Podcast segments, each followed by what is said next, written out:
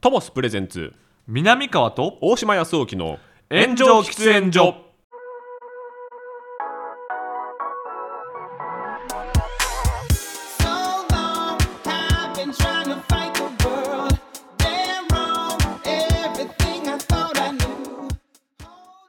えー、トモスプレゼンツ南川と大島康之の炎上喫煙所パーソナリティ兼進行役の大島です どうも遅くな話しないで南川です今泉さん今泉さん密な場所で密かに投稿コンセプトに喫煙所で話しているかのように僕大島康之と南川さんで雑談していく番組です古畑任三郎スペシャルちょっとこれはいいんですかね2時間行って2時間はダメだけどね古畑さん古畑さそっちにもあう まっそっちに回ってくれるとは思ってなかったですけど いいじゃないですか古畑さんいいじゃないですかそんなこと言わないでくださ いよバカ野郎ん今泉君これがいいんですよねええー毎回ね平成事件史の中で、えーその年のドラマを振り返っていく中でね、はい古畑任三郎の話でやっぱり我々が好きだったエピソードと、まあ、トリックまでネタバレも含まで含めて全そう部よ喋っちゃう無駄な時間無駄な時間ロスタイムが発生してしまうというただ俺の記憶力を披露する場、 ただあらすじを言ってるだけの時間言ってるだけの時間のロスタイム対策としましてですね、はいえー平成10年ですか、11年か、はいえー平成11年史に先駆けてもう古畑任三郎を一回総括してしまおうとありがとうございますいうねもうし助わかり寄ますせの回でございますけれども助かりますこ助れかりま実すは要望もね結構多かったですよね古畑で一回やっちゃえよお前らよそうだねということもあったのでやっちゃうんでねもう古畑について語るだけのはい自由時間でございますよ。いいですね本当にもう古畑任三郎だけはもうね、んお願いわからん俺もこのこの場で言っていいか分からないけど、は新しい古畑任三郎をぜひとも作らないでいただきたいわけですけどねなるほどね、はい、僕あーはそうかぼ僕はもうここで、はいもうその完結してほしいというなかるほどねもう田村正和さんのそうか代表作でいて心の奥底にこう確かにねしまっていただきたいと毎回ねもう見直すだけで結構一生楽しいかもしれないですね。そうそうそうなんですこんなにあるんですもん、うん、無人島に DVD ボックス1個持っていくかって言われたらまあこれですよねもうこれでななっちゃうななっちゃうかななっちゃいますね43エピソードありますからね全部ね43よ意外と多いんですよいやねめちゃくちゃ多いですそうよ木村拓哉さんでね、うんやればいいんじゃないとか思いますけどね僕まあまあうそういう意見もありましたね、まあでもまあでも、うんじゃあ別でやって古畑っぽそうい、まあ、何かそうでそうそう別に古畑任三郎じゃなくて、ね、新人でやってっていうのそうそうそうは思いますねなんかその後輩みたいな感じで誰か出てきたらいいと思うんですよはいはいはいはいの甥っ子みたいな、ね、そうそうそうほんで西村さん 正彦さんも出てきてさ今泉さんでさ西園寺君も出てきてさ古畑さんだったらそんなこと言わなかったよやらなかったとか言うそうそうそうねそういう方がこうグッと入り込めるそそううですね、ん三谷さん晩年の作品にいかがですかそうそうねちょっとお疲れのところ、はい申し訳ないんですけれども申し訳ないですけれどもえーちょっとできればねいやーその時に俺犯人役でで犯人役とは言わへん犯人役とは言わへん犯人役いいよ犯人役殺される役あの言うたらもう唐沢時明さんの時のあの伊集院光さんのようなあんなまあでもねいいポジションですねそうですよ独特のドラマを背負ったポジションねそうですよ殺人システムはねダメよ見たら殺人システム見たらダメよその衣装見たらダメだよとか言っていいから見せてああーゴン頭打っちゃうゴン草屋パターン草屋ね草屋バンクね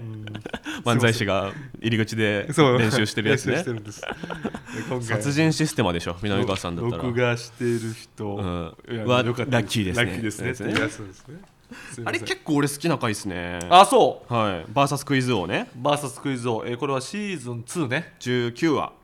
96年2月14日は1996年やねあくしくももう2月14日ですよあほんまや、はいこれだから何年前ってことちょうど10えちょうどっていうか28年前10ああもうめそんな前28年前で唐沢さんまだまだいるってことですもんね見た目変わんないの怖っ怖いよな怖っ28年前ですから、いやーバーサスクイズはやっぱね調子こいてんのがいいですね、うんうんその主人公が調子こいてんのがいいですね僕は、ああそうね、はい、自分を過信してる、うん、やっぱりこう頭いい専門職の人が多いのが古畑任三郎の結構一個の特徴だと思うんですよね、ああそうね、はい、やっぱ作家であったりとかおどおどしてる人ってあんまいないもんねそうですすね一般の人っていうのがいないからこそ、うん古畑みたいなやばいやつがこう真っ向勝負で立ち向かえるっていうところそういうことですよねだからそういう意味で言うとこうプロフェッショナリティもありながら調子こいてる人っていうところ、やっぱクイズ王僕好きですねこクれイズ王好きベスト3あげるとしたらやっぱクイズ王入る入るあと動く主体堺正明さんああ狐2回目ねはい、第2話あー94年4月20日第1シーズンですけどあーこれもやっぱプロフェッショナリティそうねだしもう現場にね残った理由もねお茶漬けでうんそうね殺人犯の気持ちを味わってみたかったんだよっていうあそうですよねやつはねどこから落ちたんですかですねうーんかとえあと懐中電灯ね怪獣デートそうそう怪獣デートそうそうそうあれが怪獣あの時あおもろかった怪獣デートありああった時のあのね酒井さんの怒り方あなるほどってやつねあっていあれう怒り方私ここに置いたんですけどあれあれあれあれでこうこれガタガタガタ って引き出しから出してこれあありましたありがとうございます めっちゃ怒るやつあれ切れるやつねでその同じパターンで言うと、そのさんまさんの猫アレルギーねああさんまさんで食われる時ねお大事にって言われてそうだね何がや何がや あーもう負けてんのよもう完全にその時は負けてるからねもう古畑に負けてんのもようロもックオンされてるからうみんな最初に会った瞬間に負けてんのよ最も初うで負けてるから最初でも気づいてる瞬間って結構多いから、結構多いですねうん、最初にだからもう自販機の時にもう堺正明さんはもうバレてたってバレ話てでたすかそうらそうねどこからって言っちゃったからそうだよほぼそうなんですよ俺自慢じゃないけどその時俺もノイズ走ったの小学5年生の時天才どこからってどういうことってなったのこれは確かに第2話の時点で第2の時点でありがとうございあまーす天才です よもう何とでも言える石黒健さんと同じこと言って ますね子供の時はできたんだ子供の時はできたん だ俺は子供の時はトリック分かったんだ黄色のサングラスね黄色のサングラス色がおかしい色がおかしいってあいういつはやりすぎなんだよなあれでねもやっぱやむにやまれるね現場で追い込まれて、うん本当は言いたくなかったことを言ってる超能力者です一からあれ番最初あの河原のシーンであんなの隠し通せたんだよスあんなカーフをこう、はいタイヤの中に入れるんですよね、あそこで一回負けるっていう、うんそのメンタリスト第5パターンを、うん彼が習得してれば、うあそこでねその科学者に追い詰められててもそうね今回ばっかりは敗北、うん次回で勝ち会っていうのを作るんであればバレてなかったそうよかったですあれあれであのあれを言ってしまうからさ急に震え出してさ請求に焦ってねパチパンパン黄緑のシャツとかそうなんだったっけそうだよそんな感じですね黄緑のシャツはめられてたんですよあれはやりすぎ だ俺が見つけたんだ俺が見つけたんだとか言うやつ切ないようんあれただただストーリーをなぞってるだが許されてる時間でけす許からされ今てねるねありがとうね 僕はでもなんかツートップはなんかそういう主人公がちょっとかっこよくて、プロフェッショナリティがあって頭良くて調子乗ってる、みたいなのが好きなんで、まあ、あと1個言うとニューヨークでの出来事かな鈴木ほなみささんだからちょっとイレギュラーよねん、はい、脚本がうますぎるパターンすごいですよね事件現場出てこない過去の回想だけで構成してるやつね、うんうんうんバスの中でずっと鈴木ほなみさんと喋るやつですね、うんそれもすごいですそねの辺がトップ3かな僕はどうですか南川さんは俺はですね、はいえっと、僕は、はいえーまず、んえーこれはシーズン2かな、はいえー、20回目お動機の鑑定これは名作だこれは名作れは沢村藤十郎さんなんですよ、はいで沢村藤十郎さん自体がこの、えー後にちょっとはいおご病気で、なるほどえーなかなかもう表舞台に出てこられない形になったんですけれそうども、なんだはいこの春風堂のはい主人、うん沢村藤十郎さんでこれ出てくる人もいいんですよ、うんまず館長でか角野卓造さんそうだそして夢二いさんそうだこれが出てくるんですよジャニーさん使ってるっていうそうねで陶芸家で贋作の慶長の壺はい形状のツボそう、うんこれを出展するんですけどねはいで、えーまあ、これ自殺に見せかけて、うんえー永井さんも殺してうんでまあこの言うたら夢二いさんはいを殺すんですけそうどですよその時にまああの言ったらあのか慶長の壺を割って殺すんはですけいど、はいはいその自殺にそこなんですよ、お前もここでも言ったんですけど、はい確か言った本な物じゃなくて、うん偽えー言ったらあ本物で割っちゃうんですよね、はいはいはいでその時にこう古畑さんがうん本物で割っちゃう、あなたはもう目利きができない人でしょとね違うとうんは夢二としさん陶芸家がね、い私のために作ってくれたこのうん慶長の壺、うん私にとってこれが一番大事ですよっていう、うこーんれ最高、最高ですね人間模やっ様が出ぱてるんですよ、人間模様とやっぱそのプロとしてのうんそのプロとしての一流さと犯人としてのどうかっていうねそうそこのせめぎ合いがやっぱりこれがねいい芝居するんですよね濃いっすよねだからこれはなんで名出てこいへ作んねんと思ったら、うんちょっとねもう残念ながらご病気されてなるほど、まあ、拳銃とかも使うちょっとねそうえぐい回ですけどこれえぐねい回殺人方法とかもいや確かこれ人気ですわ確かにこれ人気や動ね機の鑑定人気ね、でもう一個は、はいもうこれ俺あの田中美佐子さん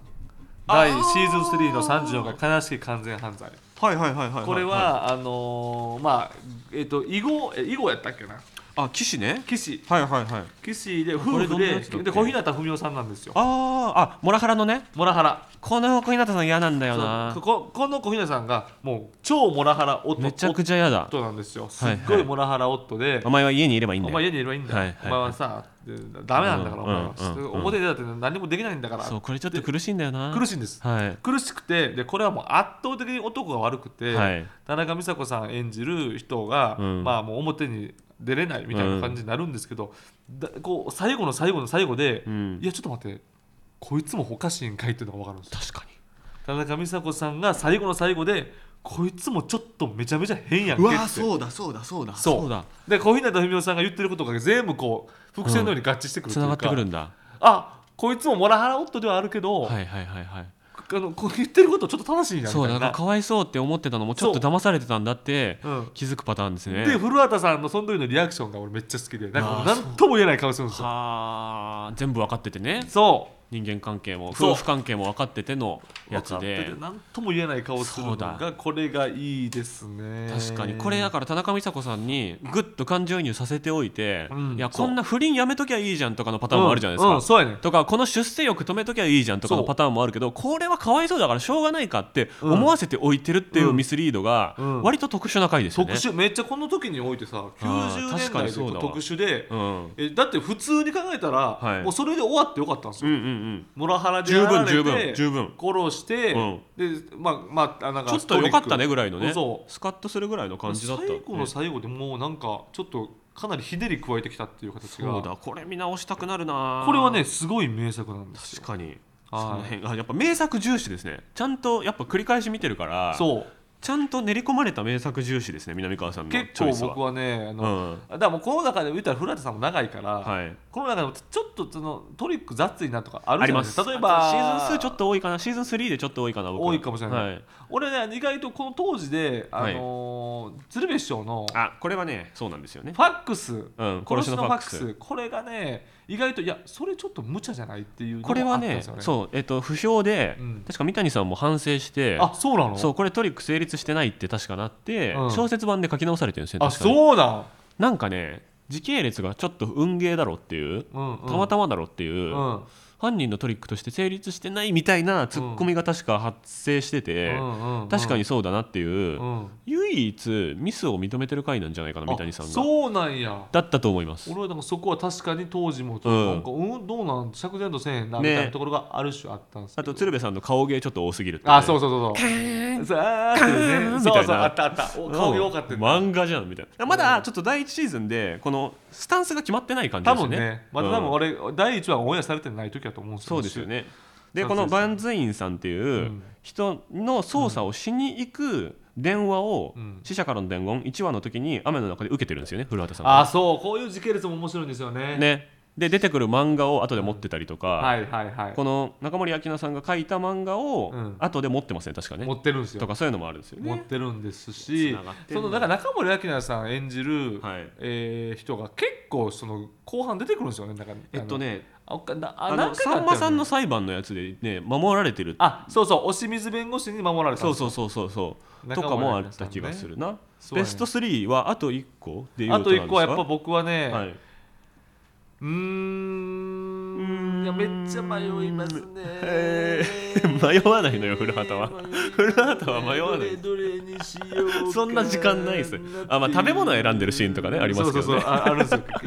どれも微妙だね結局頬張ったりとかすそるうかでらすねうん弁当とかね酢豚弁当ねちょっとね酢豚弁当っていうのがあるはずなんだよ調べてみて調べてそう好きなんですよ飯ご飯とか、ね、殺人特急ねうん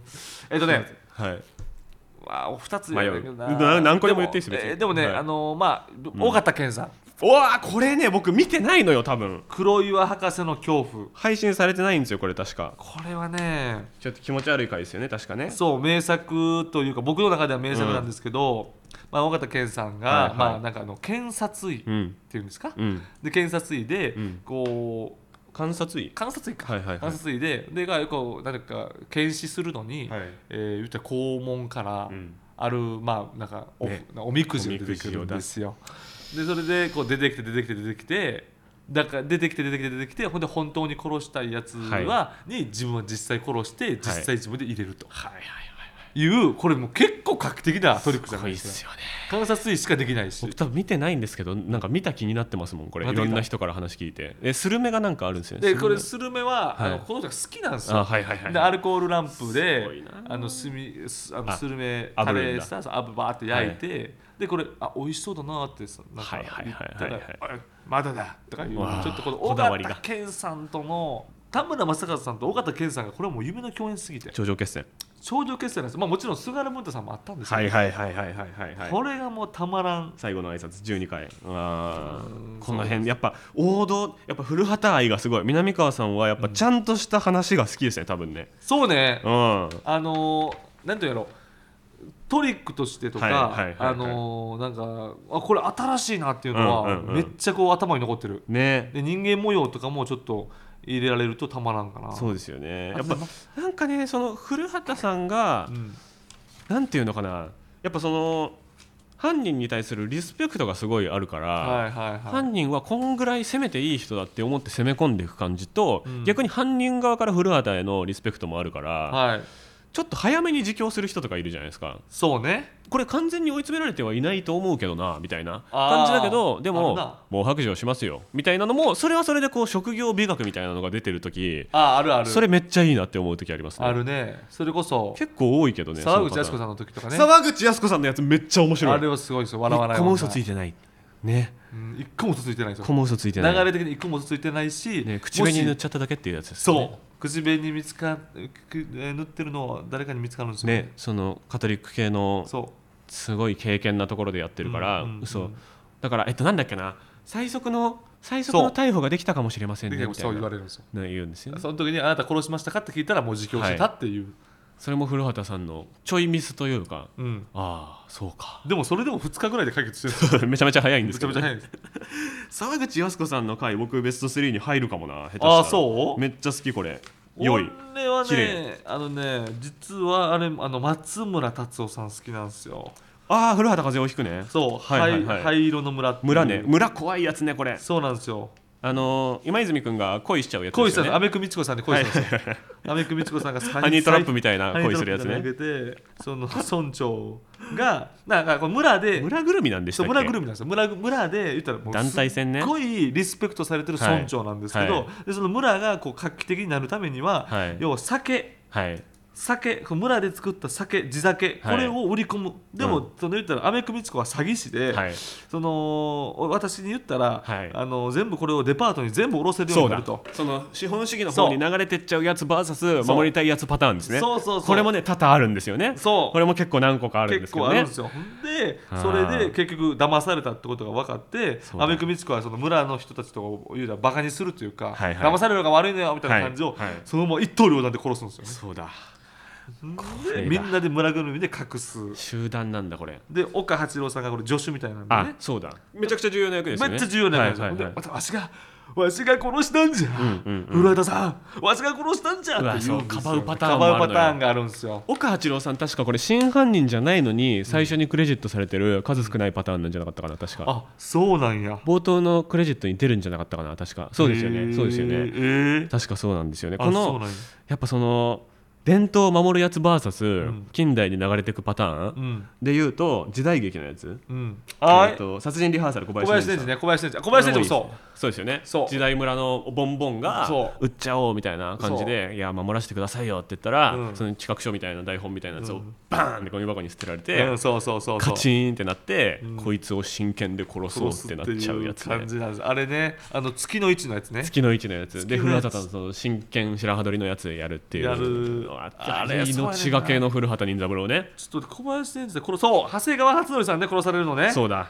そうなのよ。かっこいいのよあバカ社長がさ。バカ社長かっこいいのよそう。出たがりで出たがりなのよ。この人が結構出たがりでってそうそうこれね今泉さんがいいんですよね。これはもうかっこいいもうロケーションがかっこいいまずこれやっぱ殺されてる人もめっちゃいいね、全員。殺されてる人豪華なんでいや南川さん犯人でも殺される側でもどっちでもいいなや行きたいわほんま。ねえあでメールも来てますラジオネームギギーさん何どうした、えー私が印象に残った古畑会はキムタク会ですあまあまあまあ、追い詰められ事件の動機を語るキムタク時計台はさ見えないんだよねうん少しの静寂が流れまさかの古畑が手の甲でビンタいいんだねえあの温厚な古畑がキムタクビンタされとるみたいな衝撃でしただからこれも一説によるとそのシーンが印象良くなかったんじゃないかっていうのでほうオクラになってるっていう説があるらしいあですねそうなんやジャニーズの肖像権っていうことだけじゃないだけじゃなくてのがあるんじゃないかっていなんうで印象に良くないのね結構犯人の中ではやっぱ後半改心しないキャラクターっていうかかなり珍しいぐらいずっと悪いやつなんあですよ、ね、なるほどなるほど木村さんが結構クソなんですよねそうそうクソですねの役はね役そうはクソで他の人は結構それなりの美学があるっていうかああちょっとねでもこのキムタクさんはやっぱ悪役に徹してるんで、うん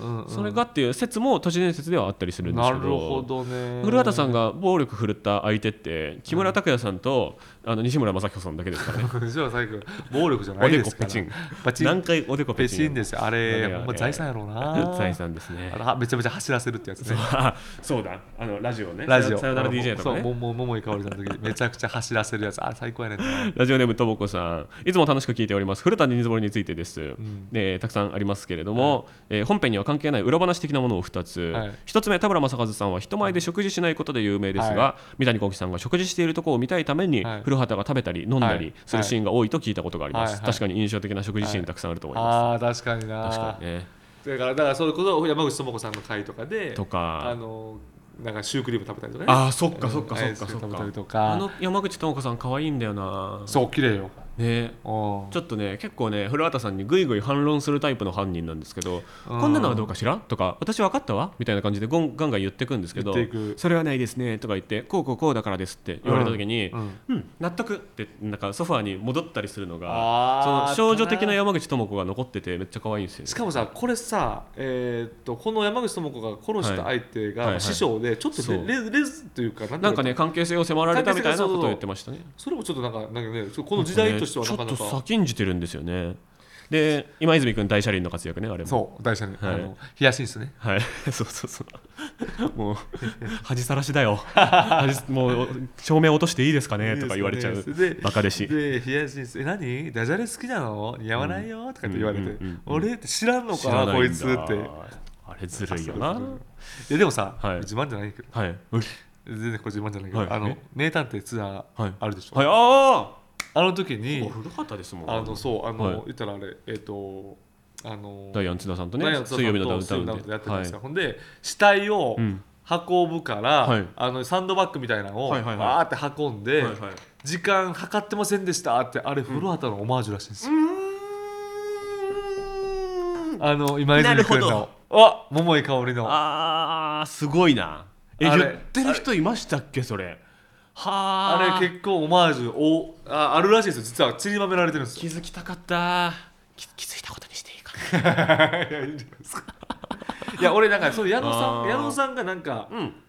矢野作家さんのね矢野良平さんね矢野良平クイズ作家もさんがつぶやいてたような気がいやもうそうなんやあと思ったそうかトッんプよクイズ作家ですからそうそうそうあーああの方が入ってらっしゃるしそうかそ今泉さんだったのかそうえ南川さんが今泉さんって こと津田さんがどっちも今泉さんです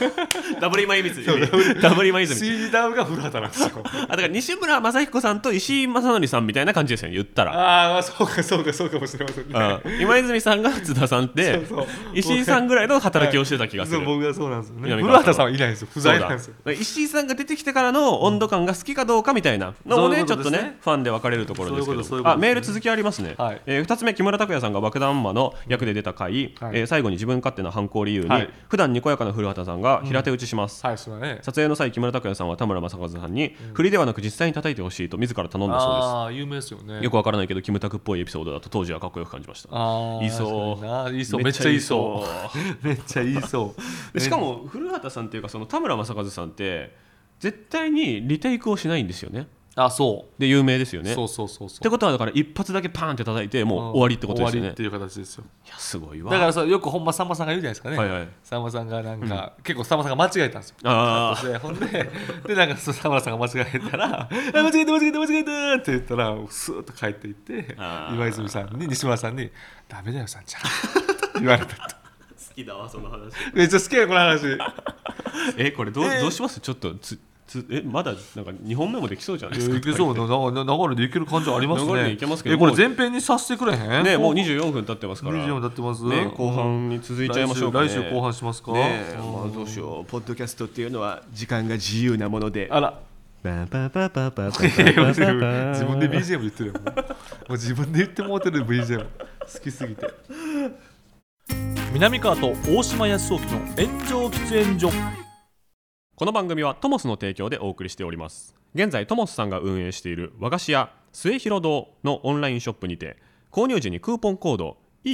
ENJYOU アルファベット小文字で ENJYOU 炎上を入力していただくと送料が無料になるキャンペーンを実施中です実施期間は2024年3月10日の日曜日までさらに番組のコーナー投稿フォームから末広堂の和菓子を食べた感想を送ってくれた方には抽選で番組ステッカーをプレゼント末広堂のオンラインショップにはこの回の概要欄または番組公式 X の固定ポストのリンクからアクセスできますぜひリスナーの皆さんも末広堂の和菓子をお取り寄せしてみてくださいそれでは今週もこちらのコーナー行きましょう、南川さん大島さんこれ知ってますよいしょ南川さんと僕大島がリスナーさんからおすすめのコンテンツを教えてもらうコーナーでございます、二2人が強く興味を持ったコンテンツを教えてくれたリスナーさんには番組ステッカーを送らせていただきますよいしょラジオネーム妖霊像さんはいネットフリックスで2019年から配信されている「本当の僕を教えて」という番組をご存知でしょうかおうわーなんやろ知らんな双子の兄弟へのインタビューとともに2人の半生を振り返っていくという構成のノンフィクション作品ですあノンフィクションなんやなるほど、えーほうネットフリックス強いからなノンフィクションいや強いよね、えー双子が18歳の時弟が交通事故で記憶喪失になり、も双子の兄以外のことを忘れてしまいますうおお自分自身のことや両親それまでの人生の出来事を兄に教えてもらいますがうんいまいち思い出せないとおおそんな中父親と母親も立て続けに亡くしうん実家の遺品整理をしていると母親の部屋の中から1枚の写真を見つけますほそれは頭から上の部分がちぎられたうん自分たち兄弟が浜辺で全裸で立っている写真でしたうほうその異常な写真を見つけた弟は困惑し兄に本当の僕を教えてと尋ねるのですほう私がノンフィクション作品にハマったきっかけの作品ですということで ちょっと待ってめちゃくちゃ見たいんやけど今見て今見めてちゃくちゃ見たいえなんでもう一度話題になっていいよねねええー今これ聞いてるだけでめっちゃおもろいんやけど今面見白いんやてえ2019年から配信されてるから4年間僕ら知らなかったですけどえー、いやなんかさちょっとわあねえなたへのおすすめで俺結構ネットフィリックス開いてるけど、ねえあなたへのおすすめで出てきてもおかしくなくないそうですよね大体殺人ピエロみたいなやつが出てくるんだけどドキュメンタリーやったら大体殺人ピエロとかがなん かそんなないでしょ殺人爆弾魔か殺人ピエロばっかりのいやあるけどドキュメンタリーばっかりなのよあるけどそればっかりやねん俺あはとカワハグ系とかねそうそうそう川ウ系のもうあんばっかりややめてくれあなたにやめてくれあもなったとにおすすめ98%とかおすすめすんなこれやんかうわー全裸で立ってる写真は撮らないよなかななかんどういうことえどういうことちぎられてるってことでえっと頭から上の部分が写真が顔がだからちぎられてるから自分たち兄弟が浜辺で全裸で立ってるっていうのが自分たちかどうかは確定できないってことですね多分ねこれなるほどねあそういうことね何これノンフィクションなの本当にって思っちゃいますよねはあすごいねえー、でもね撮ってそれを作品にまとめてるってことはある程度の何かの落としどころは見つかったってことですよね、あすごいすごいえでもこれ本当の僕を教えてこれ100え1時間25分やねサクッと見れるそうねこれいわゆる続きものドラマじゃないね完結してるあこれもうちょっと書いてみるわ誠実ですわ引あっ張ってシーズン2とか言ってないの誠実ですわ誠実やねああいや見ようこれちょっと来月までのマストにしましょうよそうね絶ちょっと対見てそうお互い感想を言おうちょっと、めっちゃつまんなかったらつまんなかったで面白いですまあそうねでもジャケットめっちゃいいよ鍵鍵やねうえジャケットっアートワークもこだわってジャケットめっちゃか鍵であーこれ渋ーってなって、双子の設定をこんだけ生かしてるものはなかなかないでしょうねそうねしかもドキュメンタリーでしょはあ難覧性なんだろう僕も双子なんでね双子の片割れなんでそうかやっぱねうわちょっとあるあるみたいのあったらちょっと見てらんないかもしれないですけどこれさでも大島君の双子のこれ双子の向こうはお兄さんなの弟なの向こう兄ですね僕弟なんですけどあそうなんや、はい、でもなんかそれって勝手に親が決めていいらしいですなんかああそうなんやうそう世の中的には僕の方が兄らしいんですけんうんど、うんなんかあの下にいるか上にいるかで出てくる順番が決まりますよねなんかそうねそう確かにそうねお兄さんっていう言い方おかしいよね、そう双な子んですのよお兄さんっていう言い方同時に入ってるんで、うんで先に入っあ先に出てきた人うは、ん、手前にいたことになるから弟になるのが世の中的には普通らしいんですけど、はいうちの母親はそれが納得いかなくて、うん逆にしたみたいなことを聞いた気がします世の中に出てきた人の方が先ってことをしたってことえっとね世の中に出てきた方が先だろうって、うん母親は思ったのかな確かあーなるほど,、どねっちがどっちか忘れちゃいまあしーたけ逆かどもしれんけど どっちも僕納得いってないんでどっちでもいいっていうかまあそうねなんか兄弟ない方がいいと思ってるそうよ双子ね双子はない方がいいよね、そこれやっぱりあの今でも仲いいうまあまあ仲いいですよあったら喋るあったらめっちゃ喋りまえすー、でも全然しゃべ全然合わない全然合わないあもうそうですねまあ実家出てからは会わないっていうか連向絡こうも取ってないそうですね結婚しちゃったしあ向こうはそうなんやそうですねそれもありますけどあーでもなんか家族の用事とかで会った時とかにはまあ親同士は親同士僕らは僕らで話しますけど、良好な関係、ね、しそうですねかも2人とも東大なんやろあそうですそうですやばすぎるよねなんか助教授みたいな大学の助教授みたいなのやってますやばすぎるよね すごいよなそこはでも兄弟をレッテル貼られたせいで、うん僕は弟的な性格になったと思ってます完全にああえめっちゃ弟なんで性格は全然違う全然違いますえ嘘何もかも違いますあ見た目も全然違うんでえ見た目もちゃうの大学のキャンパス内で、うんああれ大島のお兄ちゃんじゃないみたいになったこともないですあそうなんや人生でだからパッと似て俺なさがすれ違ってもああれ大島君のお兄さんとようわからん全然思わないと思いますえじゃあ一卵性じゃないってこと二卵性ですあ二卵性なんや、はいそういうことかで髪も僕めっちゃ直毛だけどん向こう天パだし、ええ僕より体重1 0キロぐらい重いしー、おうおうおうあの僕はめっちゃもうリベラルっていうかうんもう自由に生きてるけど、はいちょいちょい保守っていうかああなるほどすごい保守的な中高に通ってておおおお軍服みたいの着て育っおてあーちょっと話合いそうや なあ南川派です多 分あいや俺誰が保守まあ保守で保守なんかなわからんないとザコシショウとかめっちゃ好きなんであーそうなんやお笑いの趣味とかは結構似てある似てるけど、はいなるほどなるもうほ双ど子って面白いんだよなそうね江戸川乱歩とかねいろんなええ江戸川乱歩代々のあの双子ものの小説とかあーそういうことねいうそういねうことね怖いものに使われますから「シャイニング」とかねあそう ね確かに双子が出てくる作品でつまんなかったらまあ腕ないと思いますわそういうことになるの、はいそういうことになるのかな、うんでも双子の漫才師で口ついた人って結構見たけどやめなさい 全員面白いわいやみんなおもろいんやけどだから大宅とかさすごいやん はいえみんなそこそこうまくいくみたいなイメージありますけどねむしろあ逆にでもねそのほんままあな大島君とか全然知らんようあな僕は見えてるとこだけかそうそうそうそう俺が芸人になって松竹さんに何人かいるだけじゃない松竹いや松竹じゃないんだけどあ違うかその俺がお笑い見ててっていう感じ、はいはいはいうんまあまあまあまあまあ大変やとそ思れうもじよゃああれ今度特集しましょういいよな双子特集双子特集はいほんました いわラジオネーム一心さんはじめまして沖縄から一心と申しますいつも出勤途中の車で楽しく拝聴してます嬉しいね最近、はいいやね生活に馴染むようなどあの番組じゃない気もしますけどこれもドキュメンタリーですと、はいはい映画のタイトルは「共演クルー猿」これ南川さん見てんじゃないですかねああ共演ってあれでしょ葛西さんでしょ、はいはい、はいはいはいはい葛西潤選手のドキュメンタリー「デスマッチのカリスマプロレスラー」ですね、えー葛西選手は長年のダメージの蓄積により欠場というそこから始まるのですがそこから這い上がっていく過程とコロナ禍でエンタメが行えないことによる葛藤などを描いた映画となります、えー意外に日本人プロレスラーのドキュメンタリー映画は少なく、天竜猪木とこの作品ぐらいしかないかなと思いますので、はいはい貴重な作品だと思いますということで、うん見ましたいや僕はね見れてないんですよあ本当ですかでも結構話題になってましたよね話題になりましたうん共演これねこれねの人すごいんですよそうなんだ本当にあのねそれもう不勉強で僕は全然あ知らないですかはいありえないはいうん高さから飛ぶんですよでガッシャーみたいなのやったりするし血とかもめっちゃ出るしでも体中傷だらけなんですけど注射苦手なんですうわーかわいい多いんですそういう要素も一個はないとねでねあのねめっちゃもう顔顔とかも、はいで本番出る時は黒い口紅とか、はいコンタクトとかしてもうほんまにめちゃくちゃ怖いやつなんですけど、はいあのめちゃめちゃお子さん愛してるんですよかわいい俺っちって言うんですよ自分の一人称俺っちはって言うんです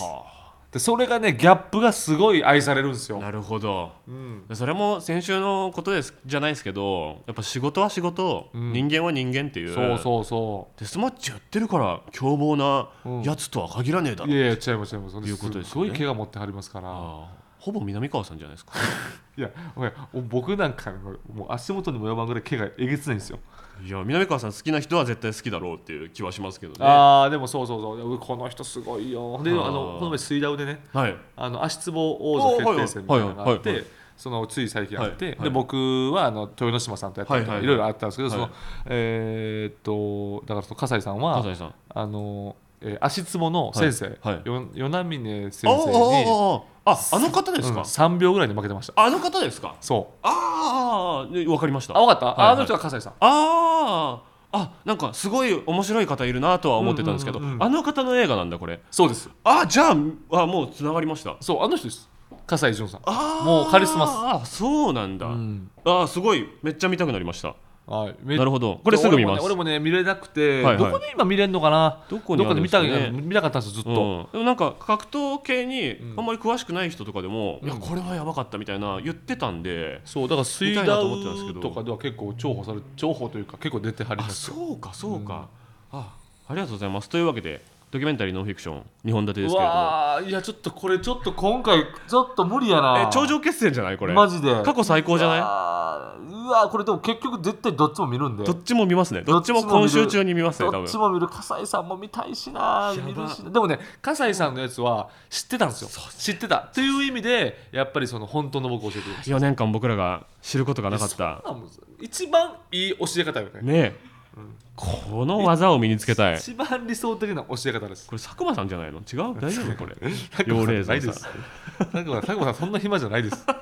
俺らに教えてくれるほどすんいやこれすごいわごいですめねっちゃつまんないのかもしれないですねまあ見てみてね話題になってないってことは見ねてみてねいやでも気になるんでまずは見てみます、というわけおで願いします、えーこのコンテンツを教えてくれたラジオネーム妖霊像さんには番組ステッカーを送らせていただきます、はいというわけでコーナーは以上となりますコーナーへのメールは番組のウェブサイトにある投稿フォームからお願いしますあなたのおすすめコンテンツを教えてください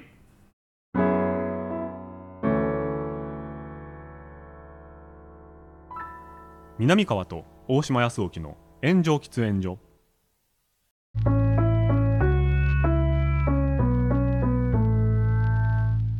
えー、トモスプレゼンツ南川と大島康沖の炎上喫煙所そろそろお別れのお時間ですお大島君、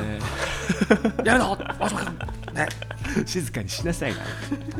な いや無理なかなかないでしょ今泉の真似してるやつあのでも草薙さんがうまかったっすねあうまかったねスマスマのスマスマですかあれスマスマ古は古古畑畑角角三三郎郎のあのに西村さん本人がバーンって入ってきちゃうやつねそあれうあれやっぱ草薙さんすげえなって思いましたねう思ったし、はいあの時に、はい今泉君でかって思ってん確かにちょっと引きましたそう今泉君のでかさにみんな引いたんよそうなんですよね180以上あると思うねんなでだから田村さんも大きいってことで大すきいよとねこだと思うねん多分な田村さん髪の毛でも持ってるしなでもまあもちろん今泉君の方が一応なんかちょっと猫背な感じなのねそ今う泉でさんすよね、やっぱ小物に見せるように演技してて身長を感じさせないってやっぱすごいことだったんだなって、そうよあねれ人間の縮尺っていうのは分からんもんだなと思いましたよねいやでもさ俺結構役者としてはい西村雅彦最強説あってさ、ありますよそりゃね、ラジオラジオの時間の時のあそうだすごかったのよあなーいやーすごいよももうなんか大物になっちゃってるのが大物になってるのになんかまだ似合わないみたいなところが、まあねいい意味ですごいですよねあるよねずっとなんか悪い人に見えるしなちょっと悪い人とかずるい人にずっと見えるのが見える見える見える不思議ですよね西村雅彦さん黒い家の時一番怖がってるなあれ最悪あですれよほんまに怖かった大竹しのぶさんにねああ腕切り落とされてなもうもうね支配されちゃってるそうねそうそうそう夫の役ですかあれ夫の役まあ夫ねの役内縁の夫っていうかな夫の役なんだなね今度は黒い家スペシャルやりまし ょうああいいですね、はい2090年代か一応90年代ね90年代最悪ホラースペシャルやりましょうああいいねね私の父すえーってやつね父すえーのやつあれボーリングの球ドーンあれおもろいねんな月がでかいのあんなでかい月見たことないの、ディルドがギュインギュインギュインギュインギュインってなってあれもうかわいそう忘れられないんだよな、えー死体にモザイクかかってるっていうね、うんえー番組への感想コーナーへのメールは番組ウェブサイトにあるそれぞれのフォームからお願いします、えーハッシュタグはすべて漢字で炎上喫煙所僕たちに話してほしいテーマも募集しています、えーまた番組を聞いていて面白いと思ってくれたあなたお気に入り登録とレビューでの評価お願いしますお願いします古畑後編に続きましょう、つ後編ってことはですね江口洋介さん回以来ですねそうですね来週来週来週が後編です